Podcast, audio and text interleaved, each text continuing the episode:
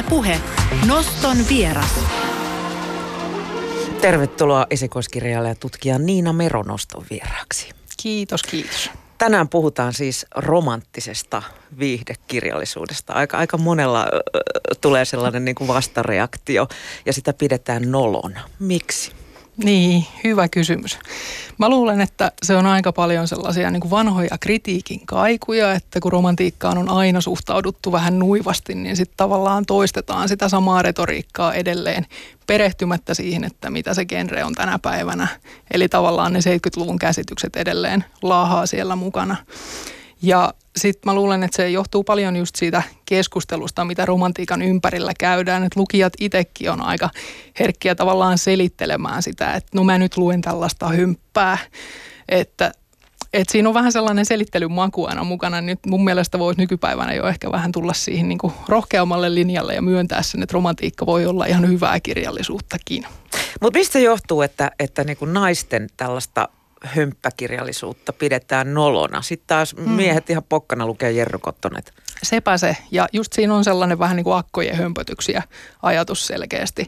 Mutta mä luulen, että siinä on sitä historian painolastia ja jo tavallaan sitä, että niin kuin ihan romantiikan ajalta sitä, että niin kuin naisten kirjoittamaa kirjallisuutta on arvostettu huomattavasti vähemmän. Muuttuuko se sitten paremmaksi niin kuin ajan myötä?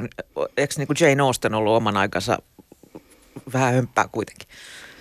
Tekeekö niin aika tehtävänsä siinä? Niin, niin no Austenhan tietysti niin kuin ajan myötä on sit saanut arvostusta vähän toisella lailla, mutta sitten miettii jotain goottilaisia romansseja esimerkiksi, mitkä on sitten taas niin kuin se oman aikansa tällainen skandaalikirjallisuus, niin, niin onhan se edelleen sitä pidetään vähän sellaisena niin kuin hömppänä kuitenkin sit sitäkin. Mm. Sä oot itse kirjoittanut romanttista viihdettä, novelleja Reginaa silloin, kun se vielä ilmestyi ja siirryit siitä sitten vähitellen kirjoittamaan pienoisromaaneja, Timantti, lääkäri ja rikos- ja rakkaussarjoihin. Joo. M- miten sä tähän hommaan jouduit? M- miksi? pääsin, pääsin, kyllä. Nyt pitää sanoa, että pääsin. Että tota, öö, en mä tiedä, se on ollut mulle aina jotenkin helppoa ja sit mä oon tykännyt itse lukea romantiikkaa. Et mä oon ollut sellainen, että mä raahasin divarista niitä vanhoja Regina lehtiä ja Harali Kiinni -pokkereita ja luin kesällä laiturinnokassa niitä, että et oon itse tykännyt lukea sitä paljon ja sitten oon tykännyt aina kirjoittaa ja jotenkin nämä nyt sitten niinku luonnostaan yhdisty tässä. Ja, tota, ja sitten esimerkiksi niin kuin Tuija Lehtinen on ollut sellainen, niin kuin muistan, että nuorempana luin hänen kirjojaan paljon ja Lehtisellä on mun mielestä sellainen jotenkin hieno lämpö niissä sen kirjoissa, että ne ei välttämättä ole sellaisia nyt mitään maailman korkeakirjallisimpia tai vaikeampia kirjoja, mutta sillä on jotain hirveän sellaista niin kuin lämmintä ja inhimillistä niissä, mikä on ehkä sitten itseä koskettanut silloin. Ja tota... Ja tosiaan ehkä alkuun nyt vähän kokeilin ensin, että mitä voisi kirjoittaa ja mitä voisi ehkä kirjoittaa sille, että saisi siitä vaikka rahaakin. Ja romantiikkahan on ollut, noitten niin kuin, kun lukemistolehdet oli vielä voimissaan, niin silloin on ollut sellainen niin kuin helppo tavallaan julkaisukanava, että saa jotain fiktiivistä tekstiä julki. Ja, tota, ja sitten kun sitä oli vähän aikaa kirjoittanut, niin huomasin sen, että tämähän sujuu, sujuu tämä homma ja mitä enemmän sitä teki, niin sen helpommaksi se muuttuu. Oliko se joku tietty sabluuna, millä sä ne kirjoitit? Mm, tota, ei oikeastaan ainakaan niihin novelleihin, niin kyllä ne lähti ihan silleen, että mitä sattui mieleen juolahtamaan, että niissä ei niin kuin hirveästi miettinyt sitä, että, että niihin pokkareihinhan on sitten ihan niin kuin kustantajan puolesta annettu ohjeistus, että minkälaisia ne pitää olla ja, ja sitten mennään sen mukaan. Mutta kerro vähän, millaisia käskyjä sieltä tuli? No esimerkiksi henkilöt on aika tarkkaan määritelty ihan, että minkä ikäisiä saa mies ja nainen olla ja yleensä miehen sitten täytyy olla myös vanhempi kuin nainen, että ei voi olla toisinpäin tämä asetelma. Ja rikas. Ja mielellään, kyllä. Joo, ja just se niin kuin sosioekonominen asema sillä lailla, että se miehen täytyy olla jotenkin niin kuin paremmassa asemassa siihen naiseen nähden, että se sitten sen miehen kautta pääsee itsekin käsiksi tästä paremmasta elämästä jollain lailla. Lääkärit on muuta aika yliedustettuna tuossa. Niin, no kieltämättä. Ja sitten kun on se lääkäri pokkarisarja, niin ehkä se, se myös vaikuttaa tähän sitten. Mutta aika paljonhan se tavallaan formaatti niin perustuu siihen, että on sellainen joku matalapalkka-alalla työskentelevä nainen ja sitten vaikutusvaltaisempi, rikkaampi mies, jotka sitten löytävät onnen yhdessä. Että tällaisia vähän niin kuin tuhkimotarinoita. Nykymeiningissä kutsutaan sugar daddyksi. No niin, kyllä. Mutta se täytyy sanoa, että se formaatti on tavallaan, että toi on se, niin kuin se seitsemänkymmentäluvun kaava, millä on niin kuin tultu tähän päivään asti, mutta että kukaan ei kiellä tavallaan kiertämästä sitä kaavaa ja keksimästä sinne jotain muuta, että mä oon kirjoittanut muun muassa miesten futisjoukkueessa pelaavasta naisesta, joka sitten löytää sieltä sen oi, oi. romanssinsa. Ja sitten mä oon myös kirjoitellut tällaisesta niin kuin Suomen maaseudulla elelevästä oman kuolemansa lavastaneesta playboy-perijästä, joka sitten myöskin löytää tällaisen maalaistytön, että et siinä on sitä niin kuin pelivaraa, kun vaan sitten päästään omista estoistaan irti ja, ja tavallaan pystyy niin kuin leikkimään sen formaatin sisällä kyllä paljon. Mm, aika usein on, on tämä sankaritar sitten myös sellainen hiukan omapäinen. Kyllä, joo. joo. Ja sitten toisaalta ei saa olla liian omapäinenkään. Et se, ja, uh, Miele, vielä... Mielellään miehen talutusnuorissa kuitenkin. Kyllä, ky- kyllä, mutta näissäkin on tultu paljon eteenpäin. Että ne uudemmat on huomattavasti semmoisia, että niinku, et nainen saa tehdä omat päätöksensä omaa elämäänsä koskien ja näin. Että et ei se ihan niin sellaista mies vie nainen vikisee meininkiä enää ole kuitenkaan. Niin. Kritiikissä usein sanotaan, että, että nämä tämän tyyppiset kirjat alistaa naisia. Mm, niin. Miten sä suhtaudut siihen? Niin, no sitten toisaalta voidaan nyt lähteä siitä, että kuitenkin niin kuin kirjallisuus, jota kirjoittaa pääasiassa naiset naisille naisia koskevista asioista ja naisten elämää käsittelevistä asioista, niin eikö se nyt niin kuin lähtökohtaisesti ole kuitenkin feminististä kirjallisuutta? Sittenhän se möykkä nousisi, jos joku mies tuollaista kirjoittaisi. Niin, näinkin on kä- käynyt kuulemaan, että ei ole ihan tuntematon ajatus sekään, mutta... No sä siis kirjoitit näitä äh, pienoisromaaneja, novelleita, äh, muun muassa Reginaan. Äh, maksettiinko niistä hyvin? Öö, joo, elättääkö ei, sillä itseäsi? Ei, tai niin, ainakaan minä en elättänyt. Että tota, kyllä niitä pitäisi kirjoittaa todella paljon, että sillä eläisi. Että ei sillä niinku kuukausipalkoille kyllä pääse mitenkään siinä hommassa. Tosin tietysti nyt kirjailijana muutenkaan ehkä Suomessa niin ei ole se kaikkein niinku raakkain ammatti. Mutta tota, mut sellainen niinku hyvä sivutulo se oli itselle. Ja sitten kuitenkin jotenkin ehkä niinku kirjoittaa identiteetille sellainen, että kun sun fiktiivisistä teksteistä maksetaan rahaa, niin kyllähän se, niinku, että joku on katsonut, että tämä on julkaisukelpoista ja tästä voi maksaa jotain, niin kyllähän sekin sitten vaikuttaa. Mm. Minkä takia... Nämä tämmöiset Reginan tyyppiset lehdet ja nyyrikit ja kumppanit, mitä näitä oli, niin tota, mm. m- mihin ne on kaatuneet? Onko, niin, onko se internet se. Niin. Taas iso paha? Niin, ehkä se on se. Ja sitten mm, mä mietin, että miten mä nyt en ammu itteeni jalkaan tässä, että jos mä haluan joskus vielä jatkossa kirjoittaa niitä pokkareita. Mutta tota, et ehkä siinäkin se niinku kioskikirjallisuuden kustantajat niin on pikkusen jämähtäneet sinne niinku menneisiin vuosiin, että edelleen tehdään semmoisia niinku aika perinteisiä romansseja kuitenkin. Sitten kun miettii sitä niinku Harlekiin-teollisuutta niinku kansainvälisellä puolella, mikä on sitten niinku tosi rahakasta ja edelleen hyvin menestyvää, niin sieltähän löytyy niinku ihan mitä tahansa. Siellä on merirosvoja ja vampyyrejä ja niinku kreivittäriä, ihan mitä vaan. Ja niinku se on paljon sellaista niinku moniäänisempää romantiikka siellä, niin Suomessa on ehkä vähän jämähdetty siihen lääkärisairaanhoitaja-asetelmaan sitten kuitenkin. Mm. Entä sitten arvostuskirjailijapiireissä? niin. Löytyykö sellaista, on ymmärtänyt, että aika moni salanimellä näitä kirjoittelee. Joo, ja tota, se on kyllä jännä mun mielestä. Et nyt täytyy itse sanoa, että kans pohdin pitkään, että miten mä teen, että lähdenkö mä tuon mun romaanin kanssa niin omalla nimellä vai sitten kirjailijanimellä liikenteeseen. Ja mä tein sen päätöksen, että mä lähden nyt omalla nimellä, että tämä on nyt se kirja, minkä mä haluan kirjoittaa. Ja niin kuin, että en tavallaan nähnyt siinä enää syytä piiloutua sen kirjailijanimen takana. Että tota, et ehkä sellaista isoimmasta häpeästä on jotenkin päässyt yli. Mutta sitten... Toisaalta taas se kirjailijanimi tuolla niin kuin ihan sarjaromantiikan puolella, eli Harlekiineissä ja tollasissa, niin siellä se toimii sitten toisaalta myöskin siinä niin kuin fiktiivisessä sopimuksessa, eli lukijan ei tavallaan tarvitse keskittyä siihen, että kuka tämän on kirjoittanut, vaan se saa niin kuin upota täysin siihen fantasiaan ja mennä sen mukana, että, että siinä niin kuin tavallaan se kirjailija on tietyllä lailla niin kuin toisarvoinen kokonaan. Mm. On, onko se sitten urbaani legenda, että monet niin sanotut arvostetutkin kirjailijat, anteeksi tämän sanan käytöstä, niin kirjoittavat näitä salanimen takaa? Öö, nyt nykypäivänä, niin tällä hetkellä, kun se kioskikirjallisuus on mennyt niin pieniin, niin mä luulen, että nykyään ei enää kovin paljon niin tehdä, että kirjoitettaisiin sekä niin, kuin niin sanottua vakavampaa kirjallisuutta ja sitten kioskikirjallisuutta. Mutta tota, aikaisemminhan niin on ollut, että monet on aloittaneet sieltä tavallaan kolmiokirjan korkeakoulusta ja sitten siirtyneet vähitellen sitten kaunokirjallisuuden puolelle. Että. Mm. Kuinka paljon kotimaisia kirjailijoita tästä genrestä löytyy vai, vai onko nämä romanttiset viihdekirjat lähinnä käännöskamaa sitten?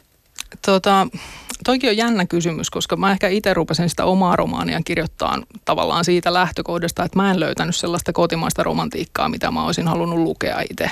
Että ei vaan ollut sitten, että, että Suomessa ilmestyy jonkin verran historiallista romantiikkaa ja sitten sellaista Enni Mustos-tyyppistä maalaisromantiikkaa, miten se nyt, miten sitä nyt kukakin sitten haluaa kuvailla, niin sen tyyppistä kamaa kyllä löytyy. Ja sitten toisaalta chiklittiä, mikä sitten taas suomeksi puhutaan sinkkukirjallisuudesta monesti, niin sellaista on kyllä, mutta sitten jotenkin sellaista niinku ihan puhdasta romanttista viihdettä vaikuttaa, että on hirveän vähän, mutta sitten se on ehkä itsekin pohdin sitä, että onko se todella niin, että sitä on niin vähän vai onko se vaan sitä, että ei haluta leimaantua siihen genreen, että ei kehdata myöntää, että on tämä oikeasti niin kuin romanttinen viihdekirja, mutta että se häpeää ehkä vähän siinäkin vaikuttaa sitten.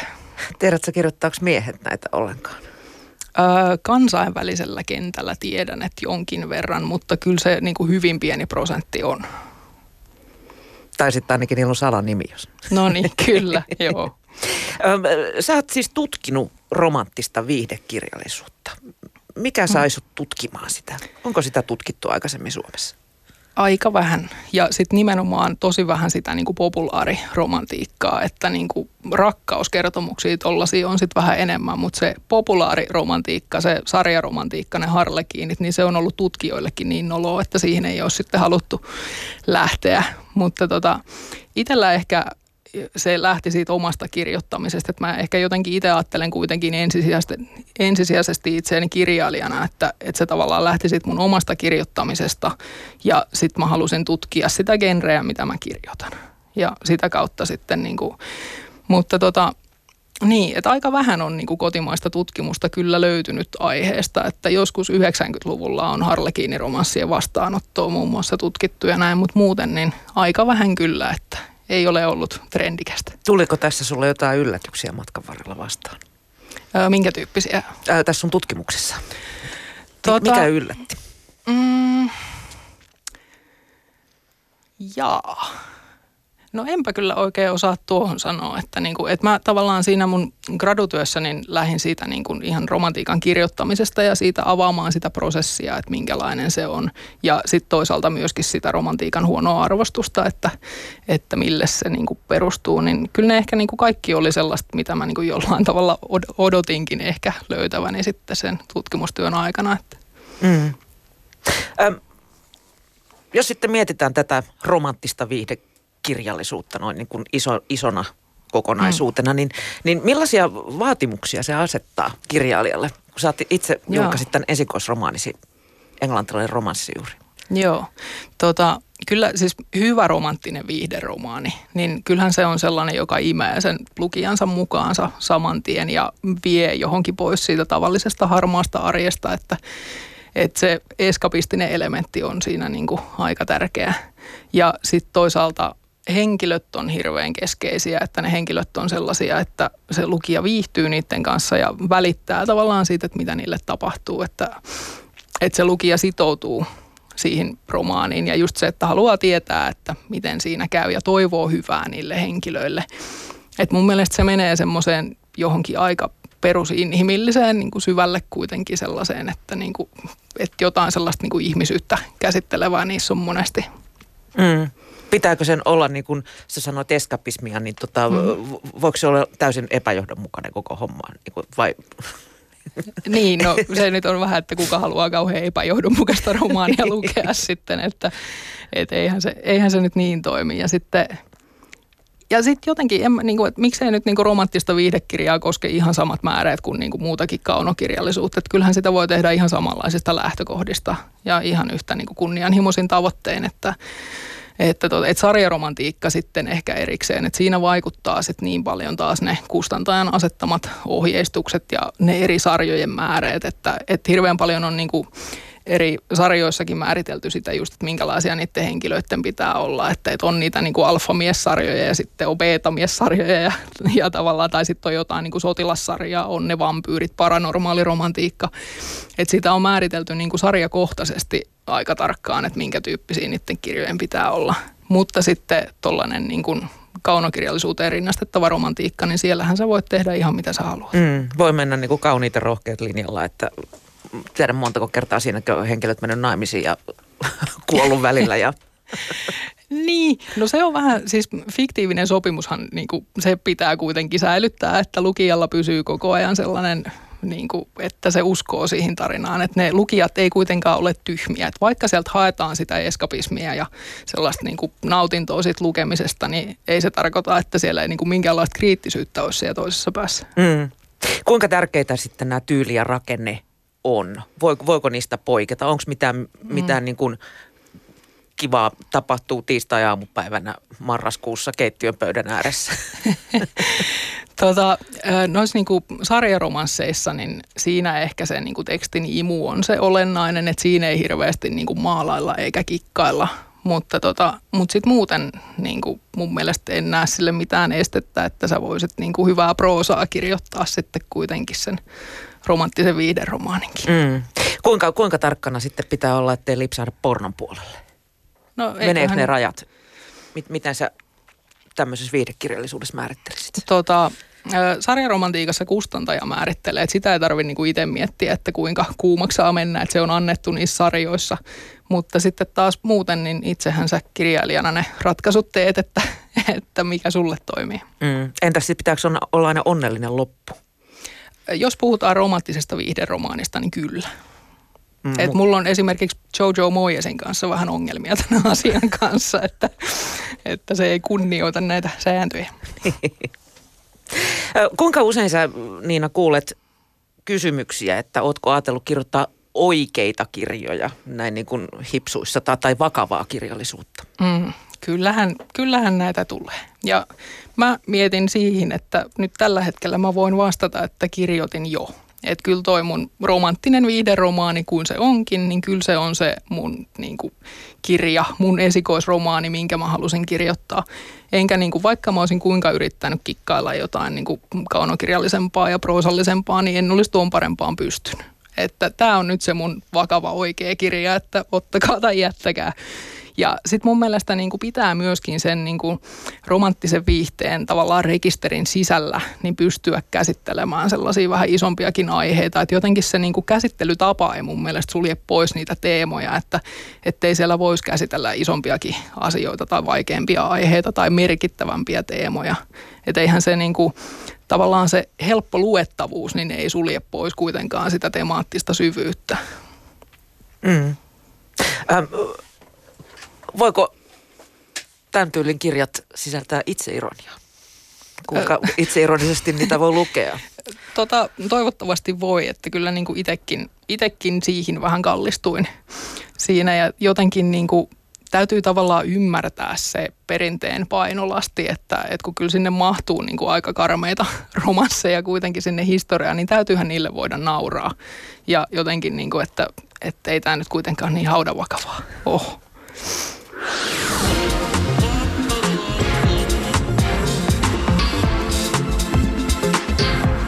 Yle Puhe. Nosto. Ja noston vieraana on tänään esikoiskirjailija Niina Mero, jonka kirja Englantilainen romanssi ilmestyi. Onko se tällä viikolla tullut? Kyllä. Kyllä, ihan, ihan uunituore. Kyllä. Öm, millaisia eri tyylilajeja Niina romanttisesta viihdekirjallisuudesta löytyy? Mm, aika joka lähtöön kyllä. Ja että, niin kuin, että Suomessa ne nyt ehkä on ollut aika paljon sitä niin kuin puhdasta chiklittiä tai sitten tällaista historiallista romantiikkaa. Paranormaali romantiikka on sellainen niin kuin kansainvälinen iso trendi. Ja tota, kyllähän niitä on vaikka mitä. Ja sitten just ne, että niinku nämä Harlekiinin tai Mills and Boonin ne omat sarjat, niin siellähän on sitten taas niinku hyvinkin pieniin alagenreihin jaoteltu sitä, että et on tavallaan niinku tosi monelle eri kohderyhmälle suunnattua romantiikkaa. Mm. Tota, Chicletistähän on puhuttu paljon viime, mm. viime vuosina. Onko se tämmöinen niinku uusi ilmiö vai onko se vaan saanut uuden nimen nyt? Niin. Toi on mulle vähän vaikea. Mä en ehkä niinku Chicletistä en nyt osaa itse sille hirveästi puhua, että jotenkin mä en ole ehkä niinku lukijana itse oikein tarttunut siihen Chiclettiin koskaan, että et on enemmän sellaisen niinku perinteisen romanttisen viihteen ystävä, kun sit Chiclet taas ehkä tuntuu mulle jotenkin semmoiselta niinku viileämmältä ja trendikkäämmältä jollain tavalla. Mm. Ähm, millä tavalla sitten Chiclet poikkeaa vaikkapa Harlekiineista? Mm. Kyllä Harlekiineissä ehkä just se, ne tavallaan ne kaksi olennaista määrettä, eli se keskeinen rakkaustarina ja onnellinen loppu. Että ne täytyy löytyä niin kuin jokaisesta romanttisesta viihderomaanista, niin Harlekiinit kyllä niin kuin kunnioittaa sitä. Ja, ja se juonen kaava on tavallaan aika selkeä sellainen niin kuin vaikeuksien kautta voittoon etenevä rakkaustarina. Kun sitten taas Chicletin puolella ehkä sitten kuitenkin käsitellään sitä niin kuin sinkkuelämää ja tämän tyyppistä osastoa sitten enemmän. Ja Harlekiineissa aika harvoin tapahtuu mitään sellaisia kommelluksia. Mm, se on kyllä totta. Öm, Reginaa ei enää ole, Nyrkkiä mm. ei enää ole, mutta ketkä näitä sitten lukevat? Milla, millainen on tyypillinen romanttisen viihdekirjallisuuden niin. kuluttaja? Niin, sepä se. Ja sitten voisi ehkä lähteä ensin siitä, että minkälainen sen oletetaan olevan. Että siihen liittyy hirveän voimakkaita stereotypioita ja mun mielestä se vaikuttaa myös paljon siihen häpeään, että mikä liittyy tuohon romantiikkaan. Että jos romantiikan lukijat ajatellaan, että, että ne on niitä epätoivoisia, yksinäisiä, suklaakonvehteja kotona sohvalla syöviä kissanaisia, niin onhan se niin kuin, että ei ole ihme, että hävettää lukea sellaista kirjallisuutta, että jos niin kuin lukijat määritellään noin. Mutta tota, ainakaan nyt niin kuin kansainvälisen tutkimuksen mukaan, niin toi ei pidä paikkaansa enää millään tavalla, että siellä on niin kuin hyvinkin akateemisesti korkeakoulutettuja lukijoita ja sitten toisaalta taas sit niitä niin kuin matalapalkkaisempia lukijoita, että tavallaan niin kuin koko skaalalla, että on melkein mahdoton nykyään enää määritellä sellaista tyypillistä romantiikan lukijaa. Eli kyllä mä niin kuin melkein sanoisin, että kaikki naiset ja sitten tietysti niin kuin tuosta niin kuin genren heteronormatiivisuudesta johtuen, niin heteroseksuaaliset naiset, niin kyllä niin kuin melkein kaikenlaiset naiset sitä nykyään kuitenkin sit lukee. Eivät ehkä myönnä lukevansa, mutta niin kuin, kuitenkin. Niin, vähän sama kuka ei lue seiskaa eikä, eikä mm. katso kauniita ja rohkeita, vaan niin. nostaa Yle Teemaa ja juuri näin. Ja näin pois. Entä sitten ikä, ikäjakauma? Siis mä, mä muistan Joo. ahmineeni juuri tuossa kahdentoista vuoden iässä tämän tyyppistä kirjasta. Joo, siinä mä ehkä luulen, että tämä niinku yleinen mediakulttuurin muutos on vaikuttanut. Et mulla on itsellä vähän sellainen kutina, että ne, niinku, et ennen kuin siinä teini-iässä luettiin just Reginaa, niin nykyään sit luetaan ehkä fanifiktioa tai jotain muun tyyppistä niinku verkosta. Ja tota, et se voi olla, että se on vaikuttanut siihen aika paljon ja tavallaan tuntuu, että ehkä se, että kun se kioskiromantiikkakin on vähän ehkä jämähtänyt sinne vanhoihin aikoihin, niin sitten myöskin ne lukijat on sieltä niitä vanhojen aikojen lukijoita, että, että nykyään saattaa olla, että se ikäryhmä on ehkä sitten vähän vanhempaa. Kun sä kirjoitit näitä pienoisromaaneita ja, ja novelleita, niin millaista palautetta sä sait? Tosi vähän. Et hirveän vähän tuli niinku kirjoittajalle itselleen, ainakaan niinku sitten lukijoilta asti sitä palautetta. Että en, en muista kyllä, en niin kuin yhtään saaneeni. Tuliko toiveita? No ei, ei kyllä. Ei voi sanoa, että niitäkään olisi. Sellaista on kuullut, että jollekin on kuulemma tullut sellaista palautetta, että on oltu närkästyneitä siitä, että jonkun elämästä on kirjoitettu, että minusta nyt teit tuon romaanin, että näin, mutta en tiedä, onko urbaani legenda sitten kyseessä. Niin. M- millä tavalla, Niina, sun mielestä tämä romanttinen viihdekirjallisuus, niin Miten, miten se genre elää ajassa? Miten, miten mm. aika näkyy siinä? Tota, ihan niin kuin kaikessa muussakin kirjallisuudessa. Et ei se niin kuin, ei se romanssikirjallisuus tavallaan elä missään omassa tyhjiössään kuitenkaan. Että kyllä siinä niin kuin ihan samalla lailla kuin, niin kuin kirjallisuus muutenkin heijastelee niitä niin kuin ajan henkeä ja näin, niin kyllähän se näkyy siinä romanssissakin. Ja sitten jotenkin monesti niin kuin populaarikulttuuriin on liitetty sellainen niin kuin tavallaan peiliajatus, että siellä niin kuin populaarikulttuurissa kuitenkin jollain tavalla peilautuu sitten ne isot yhteiskunnalliset teemat, mitkä on milloinkin voimissaan, niin, niin kyllä mä siihen uskon, että ihan. Millä tavalla? Kerro. Tuo, tuo kuulostaa mielenkiintoiselta. Niin, no ei, siis kyllähän niin kuin, äh, ehkä se, että romantiikka tai populaarikulttuuri menee sinne niin kuin ihmisen tavallaan arkeen kuitenkin niin kuin aika syvälle sinne, niin sitten ehkä, että käsitellään sitten juurikin sellaisia asioita, mitkä on siinä hetkessä niin kuin pinnalla ja niitä niin kuin ihmisiä lähelle meneviä asioita. Mm. Mitkä on sitten sellaisia asioita, joita mielellään ei niin kuin tämän tyyppiseen kirjallisuuteen ympätä? Onko se esimerkiksi politiikka semmoinen?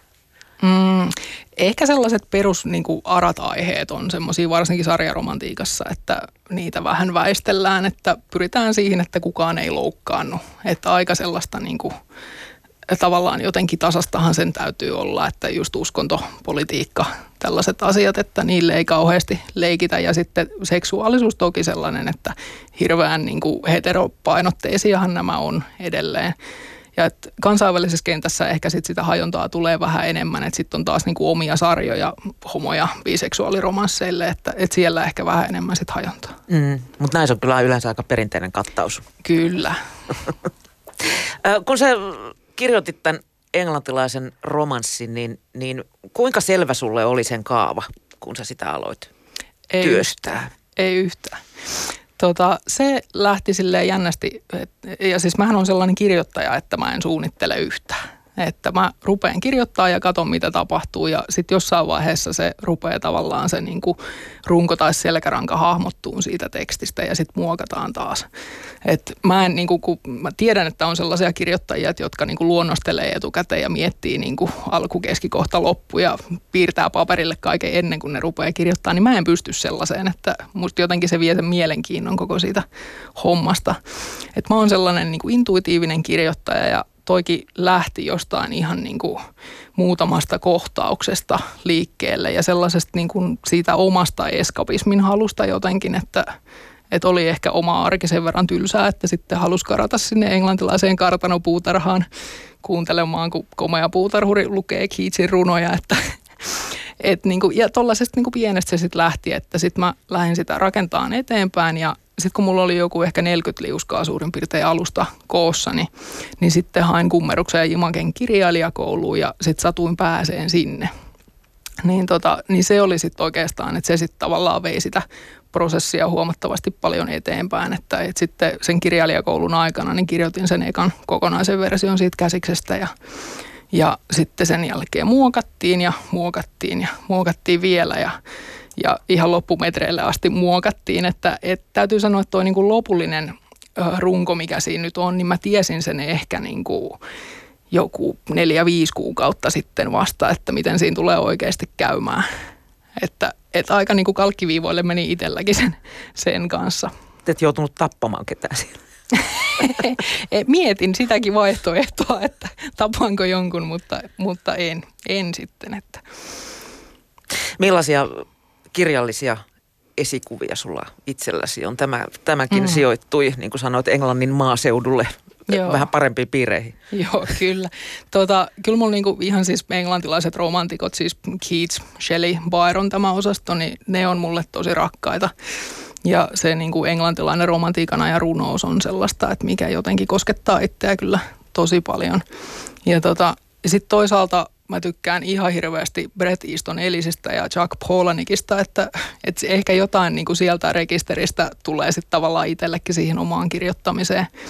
Ja sitten taas ihan puhtaasti romantiikan puolella, niin mä tykkään semmoisesta niin kuin herttaisesta brittiromantiikasta kaikkein eniten, että, et, ja niin kuin nimenomaan nykyaikaisesta, että joku vaikka Jill Mansell tai Victoria Connelly esimerkiksi olisi sellaisia kirjailijoita, että kenestä olen tykännyt, että Että sellainen niin kuin jenkkiromantiikka on mun mielestä vähän jotenkin semmoista niin kuin reippaampaa ja kylmempää, kun sitten taas se brittiläinen on sellaista niin kuin jotenkin herttaisen suomalaisen vaivaantunutta ja sellaista lämpimämpää, että mä pidän siitä niin kuin itse enemmän sitten. Englantilainen romanssi siis näki päivänvalon ihan, ihan vastikään. Millaiset ovat Niina Meron kirjalliset suunnitelmat tulevaisuudessa sitten? No tuota, kyllä mä varmaan aika samoilla linjoilla jatkan, että kyllä mulla toinen romaani on tuossa tulilla jo kovasti, että ei sitä oikein sitä kirjoittamista pysty niin kuin lopettamaankaan. Ja toisaalta on sellainen olo, että tuli niin kuin takki tyhjäksi ton romaanin kanssa, että sai kaiken sanottua mitä haluskin, mutta sitten toisaalta siellä on paljon sellaista, mistä mä jotenkin haluan edelleen pitää kiinni, että mitä ehkä sitten raahaan mukana vielä siihen seuraavaankin romaaniin, että, että kovasti kirjoitetaan eteenpäin kyllä. Mm. Mites tyylilaji? Tuleeko se pysymään romanttisena viihdekirjallisuutena jatkossakin?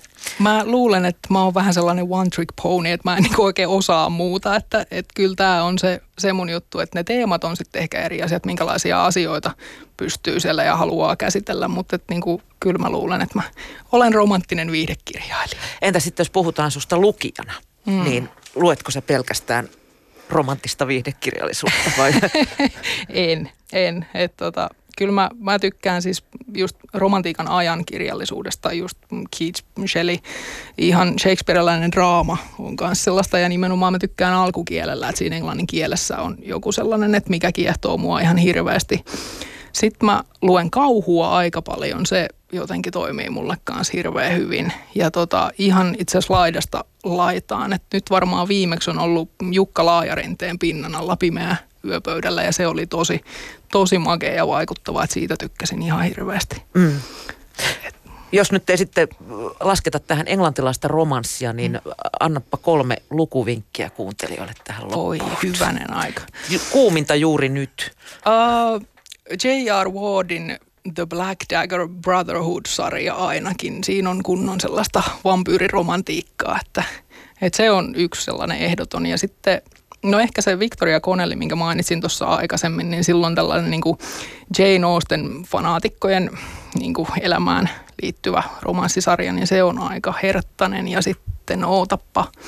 Äh, Harper Collinsilta on tullut Mahairi McFarlanein romaaneja. Nyt en muista niiden nimiä, mutta melkein kaikki, mitä se McFarlane kirjoittaa, niin on sellaista niin kuin sympaattista brittiromantiikkaa, niin siihen kannattaa ottaa kiinni. Arkea pakoon sillä. Kyllä.